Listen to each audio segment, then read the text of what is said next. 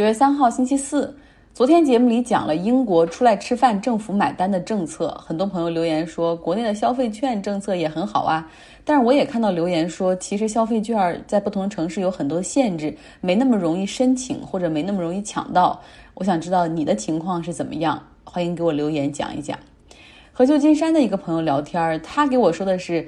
旧金山市政府在想办法帮助低收入的阶层，给一些没有办法申请失业救济，也享受不到美国就是那种公民的一千二百美元福利的这些家庭，每个人可能发三百美元的礼品卡，但是也很有限哈，可能他们总共，比如说可能也只有一千个礼品卡这样。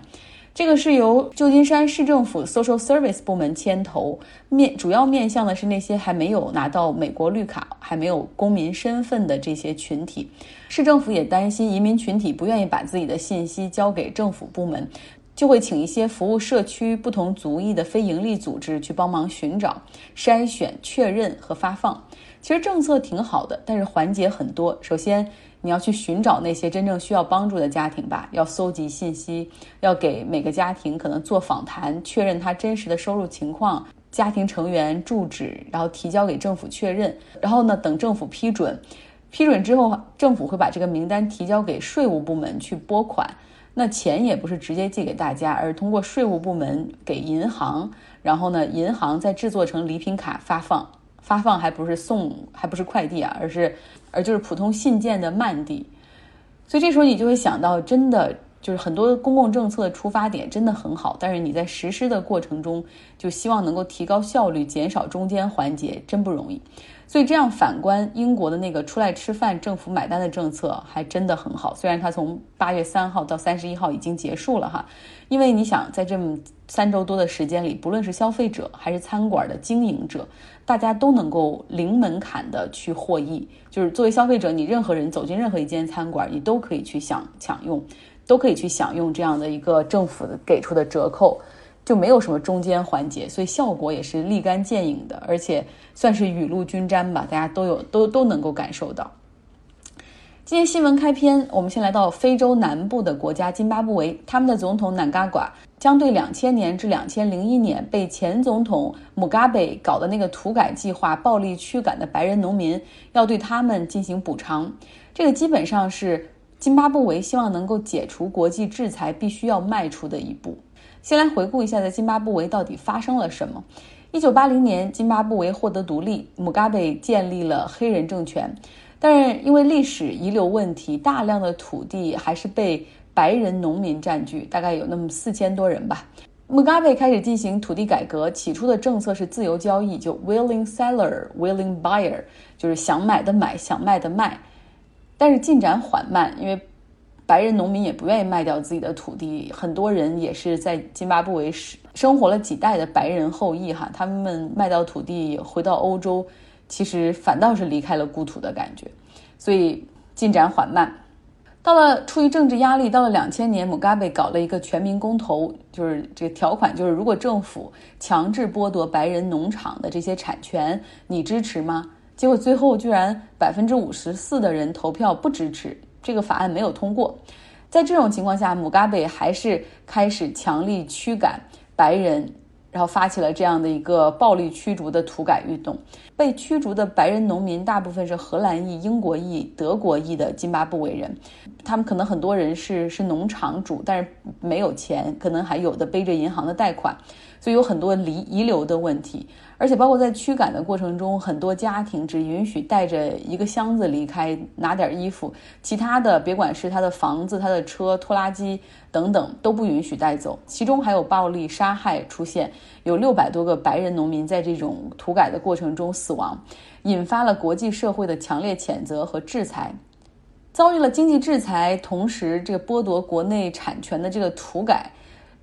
两个打击之下，津巴布韦的经济落入了谷底，出现了高通胀、货币崩溃。像我之前大概在一二一三年的时候去过津巴布韦，那个时候他们的本国货币基本上就已经作废了，没人使用。呃，大家都用美元交易，但是那个美元用的都是一美元，然后洗一一看就是有被洗衣机洗过的痕迹，因为这些钱都已经被用过太多次，有的脏了，有的破旧。没有办法用本国货币，因为那个时候相当于你吃饭之前是一个价格，吃完饭之后价格都变了。那么现在的这个总统呢，南嘎瓜，他准备呃来解决这个历史上的遗留问题。他说要拿出三十五亿美元来进行偿付啊，说有一个系统，白人农民可以进去填写他的土地赔偿申请。然后呢，你可以选择回到这片土地上，然后也可以选择不要了土地，但是要现金赔偿。如果要土地的话，津巴布韦还需要把土地上现有的这个在进行耕种的黑人农民，呃，迁走或者给他们补偿。所以你看，这中间就肯定会有很多问题，对吧？后来呢，这个津巴布韦政府又补充了一个新的条件，就是说可以能够获得补偿的白人农民必须是受到国际投资条款保护的。不知道为什么这个这个条款好像很难达到，最后算了一下，只有三十七个白人农民符合条件。除了限制资格之外，津巴布韦政府还给了他们另外一个选择，就是可以把土地租给黑人，租约是九十九年。所以这就是津巴布韦的问题，就是你不改革的话。相当于你不不正视那段黑暗的历史，然后你还会继续受到国际社会的制裁，没办法发展经济。但如果你改革的话，那么现在这个所拥护他们的这些黑人农农户农民，那肯定也觉得自己的利益受损。关键是这个津巴布韦政府在两千年进行土改的时候，他就忽略了产权是社会契约的核心。就如果这个国家可以出现随意剥夺。财产所有权的情况发生的话，那么说明整个社会秩序以及法治已经不复存在了。来到黎巴嫩，法国总统马克龙与黎巴嫩的新总理会面，同时呢，他也在法国驻黎巴嫩的大使馆里面召开记者招待会。他表示说，国际社会的援助不会是空头支票，一定会实实在在的帮助贝鲁特的爆炸后重建。他还表示说，这些国际援助也会。要求黎巴嫩政府以改革为前提，哈，就 conditional，就是一定是有条件的才会给你进行拨款。他说这是完全为了响应民众的呼声。政府改革的话，国际社会会帮助你；如果你抗拒改革，拒绝听取民意的话，那么我们也不会对你进行援助，同时还可能会对黎巴嫩政府的相应政府高层进行个人的海外财产冻结等制裁。黎巴嫩脱离法国独立已经有八十多年了，没有人想到说，在二十一世纪，黎巴嫩人居然如此希望法国总统来帮他们主持大局。马克龙提出了几点要求，就是说，新政府两周之内完成阻隔，然后你可以开始恢复和国际货币基金组织的谈判，来要这个应急的贷款，需要进行改革，而且要透明的机制和社会进行沟通。然后还要求议会在未来十二个月内必须举行重新的选举等等。我看到一篇 FT 金融时报的文章，上面写到说，从一九九零年结束内战以来，黎巴嫩已经先后接受过四次国际援助了。虽然每一次的条件都是要进行政治体制改革，然后要要去除贪腐，但是他们从来没有做到。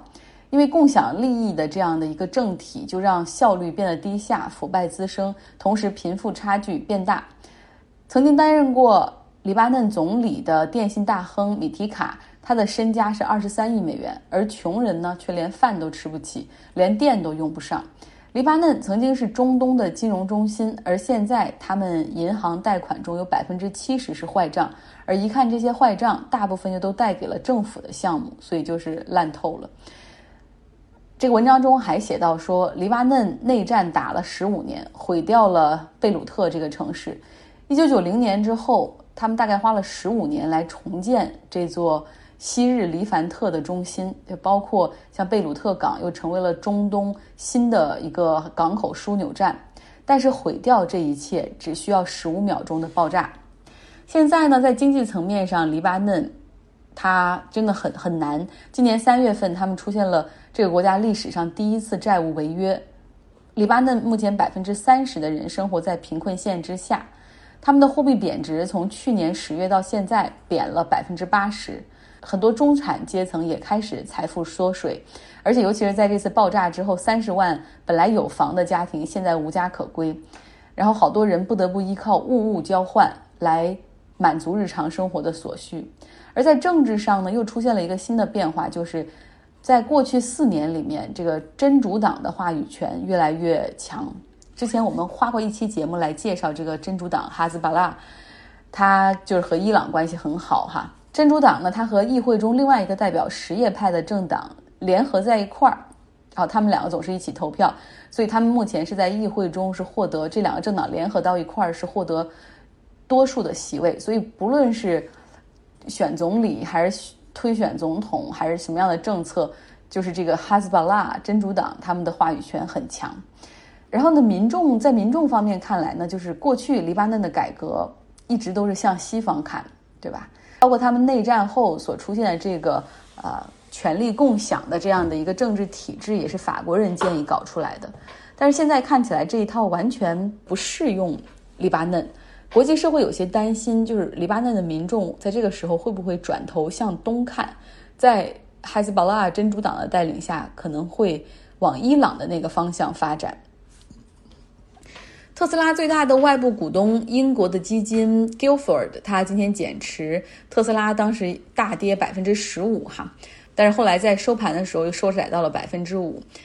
Guilford 理由很简单，就是特斯拉的价格大幅上涨，已经触及到他们投资组合的限制。通俗点来说，就是获利减持天经地义。今年特斯拉的股价已经大涨了超过五倍，那这个时候。特斯拉也决定说要增发五十亿美元的普通股票，市场这么红火，你们投资者这么想买，那我们就多给你买，多让你买一点。特斯拉这么涨哈，就好多人也很难理解，因为毕竟这个公司还不挣钱。但如果你要是能够打开 A 股的股市市值排行榜，你看到两市的这么多股票中，市值位居榜首的是白酒股茅台，它的市值。比工商银行要多出五千亿人民币。别忘了，工商银行它不论在规模、市值还是业务，它可能都是完胜茅台的。那还有一个很魔幻的，就是你看五粮液的市值比中石化还要高。然后再稍稍的，可能过两天就会出现一个颠覆的，就是海天酱油也会比中石化市值还要高。也就是说，卖白酒的和卖酱油的都比卖石油的更有前途，至少在投资者是这么看。美国经济没有一点好消息。今天公布两个数据，然后都是很差的消息。呃，一个数据是最新出炉的私营部门就业人数，也号称小非农，非常不理想。另外一个数据就是那个华盛华尔街日报公布的，明年美国的债务规模将超过他们的 GDP。但是这些坏消息都丝毫不影响美国三大股指继续创新高。像今天道琼斯指数涨得最猛哈，它已经站到了。两万九千点的大关之上，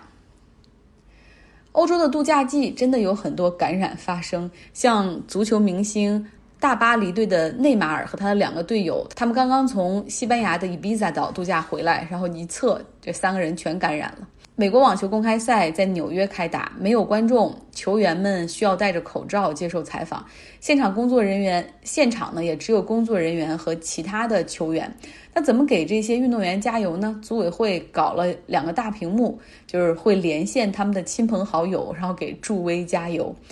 环法自行车赛也在疫情中开始了。法国政府和组委会要求很严格，就是一个车队里面如果有超过两个人，不论是车手还是工作人员。连就是在一周之内测试成阳性，那么这个车队就需要退赛。所以这对于整个有二十一站，然后三周这么长的环法比赛来说，确实是个挑战啊！别忘了他们是环法嘛，所以就是一天要换一个城市。那途经的城市，当地的市长也要避免人群的聚集。整个环整个环法比赛有二十二个车队参加，每个车队有八名车手，再加上他们的工作人员，在开赛之前，他们都进行了核酸检测。然后呢，中途还会有两个休息日，九月七号和十四号这两天休息的时候，也会组织车手们进行检测。在疫情中同样开始的还有威尼斯电影节，明星记者们戴着口罩，保持社交距离，哈，出现在出现在威尼斯的丽都岛上，在红毯上。就如果是单独一个明星去拍照的话，可以他不戴口罩；但如果是一个剧组哈，他们一起来出现的时候，他们会先戴着口罩，然后到了这个一个地方站好，大家保持好社交距离之后，可以摘下口罩来进行拍摄。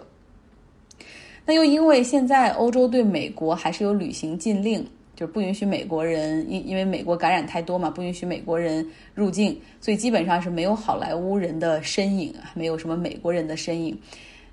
这个威尼斯电影节它是要进电影院的，真的是要看六十多部来自全球不同国家的电影。要想进电影院是需要进行体温检查，在电影院里也必须戴口罩，而且每一两个人之间都必须要空出一个座位。其实不论是 Tour de France 环法比赛，还是威尼斯电影节，他们都是这两个国家的文化符号和文化象征之一。那么在受像意大利受疫情打击很严重，威尼斯电影节可以如期举行，就像就像一支强心剂一样。而法国呢，环法比赛它会它会到很多小的城市。那有些地方就说了，像我们这样的地方，从来不会举办奥运会，也从来没有世界杯。对我们来说，我们就盼着一年一度的环法比赛，这是十里八镇共同的节日。所以环法能够恢复举行，对于法国人来说也意味着很多东西。我今天在微信公号张奥同学上传了一些照片，大家可以看一看。过去的就是疫情没有疫情的时候，环法比赛的热闹情况，然后也可以看一看疫情中的环法比赛。好了，今天的节目就是这样，祝大家周四愉快。哦，听说你们十一黄金周可以休十天，恭喜恭喜！